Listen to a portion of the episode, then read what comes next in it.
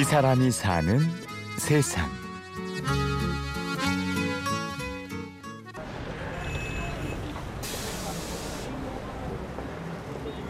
서울 서초동 법원 앞. 보이는 곳마다 변호사 사무실 간판이 걸려 있습니다. 현재 전국의 개업 변호사만 17,000여 명. 숫자만큼 이력도 다양한데요. 이은희 씨도 변호사가 되기 전에는 평범한 회사원이었습니다. 회사를 상대로 소송을 하게 된 게 시작이었습니다. 네, 제가 직장 내 성희롱 그리고 고지후 불이익 그러니까 엄밀히 얘기하면 성희롱에 대한 다툼이었다기보다는 그 내부에서 근로자가 뭔가를 이야기했을 때 그게 제대로 평가되고 조사되고 판단되어지지 않는 것에 대한 내부 고발이었다라는 게 조금 더 맞는 것 같아요. 그 사건은. 법원은 은희 씨의 손을 들어줬습니다. 4년간의 긴 싸움이 끝났습니다. 소송이 다 끝났을 때 제 나이가 37살이었고 그런데 안에서 생활을 계속해 나가기에는 조금 어려움이 있었고 현실적으로 그리고 밖으로 이직을 생각했을 때는 마땅하지 않았어요. 그래서 막 고민을 했는데 그러면 나에게도 좋고 남에게도 좋고 나도 잘 살면서 남도 잘 먹고 잘 살게 할 수 있는 나에게 사고가 됐던 일이 경험이 되고 경력이 될 만한 직업이 뭘까를 생각해 봤는데 그러면 변호사가 되보는 건 어떨까라고 생각이 됐고 그래서 갔던 게 로스쿨이었어요. 38 로스쿨에 입학했습니다. 기왕 발을 들여놓은 거 제대로 된 변호사가 돼야겠다고 생각했습니다. 그 당시에 제가 기숙사에서 살았거든요. 그러니까 사실 저는 그 터미널과 학교 딱 이렇게만 왔다 갔다 한 거예요. 그리고 대부분의 생활을 학교 안에서 혹은 학교 반경 100m 이내 이제 그렇게 3년을 보낸 거죠. 그때는 좀 힘들었다라고 생각한 부분도 있지만 그렇게 변호사가 되어 사무실을 열었습니다. 소송을 할 당시 이름이 알려져서인지 성폭력 사건 피해자들이 상담 요청이 많았는데요. 여성가족부 성폭력 피해 법률 지원도 맡았습니다.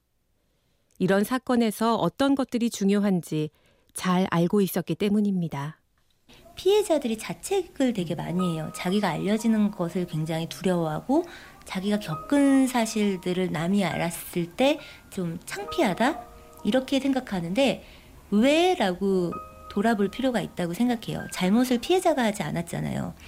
이상하게 한국 사회는 성폭력의 문제에 있어서는 피해자 순혈주의, 그러니까 전혀 잘못이 없어야 되는 거예요. 굉장히 무결점이지 않으면 너가 이래서 이랬잖아. 이런 메커니즘이 있는 거죠. 그런데 왜 그래야 하나요? 가령 내가 문을 잘 못 잠갔으면 도둑을 맞아 싸다. 이런 건 있을 수 없는 거잖아요. 성폭력 피해자들에 대해서는 너 그날 왜 술 먹었어? 너 그 가해자랑 왜 친하게 지냈어? 뭔가 그런 일을 당할 빌미를 제공했어. 이런 것들에 대한 가해자 시선에 이입된 부분 때문에 피해자들의 자책도 굉장히 많이 늘어나거든요. 이런 일들은 정의감에서 시작된 건 결코 아니었습니다. 왜라고 질문을 던지는 은희 씨를 예민하게 보는 사람들이 있었을 뿐입니다. 둔감하죠, 사실은. 예민하고 싶죠, 오히려.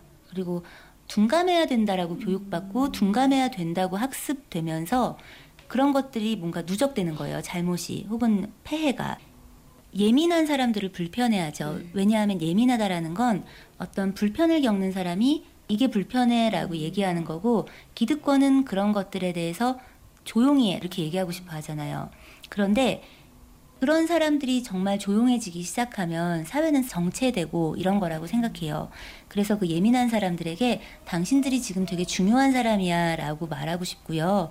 그리고 지금 예민해서 어떤 유리하지 않은 입장에 처해 계신 그런 분들에게는 예민하게 살았는데 괜찮아. 여기 멀쩡하게 잘 먹고 잘 살고 있는 내가 있어 라고 말해주고 싶어요.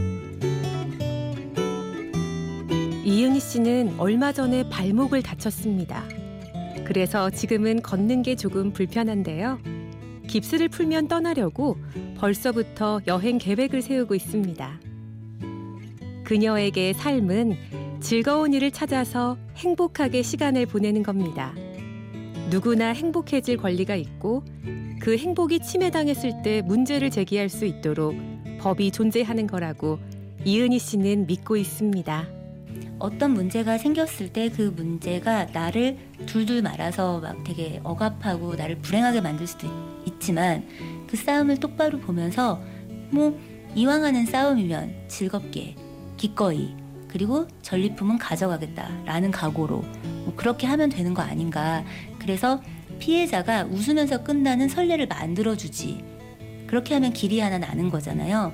그리고 지금 이제 저희 사무실에 그런 어떤 비슷한 생각을 갖고 저에게 함께 싸워주세요라고 찾아오는 많은 친구들이 있어요. 그래서 아 인생이 또 제법 살만해. 그때 그 싸움 안 했으면 어떡할 뻔했어. 이런 생각하면서 살고 있습니다. 이 사람이 사는 세상. 오늘은 자기 자신을 아끼고 존중하며 살아가는 변호사 이은희 씨를 만났습니다. 취재 구성의 홍지은, 내레이션 임현주였습니다.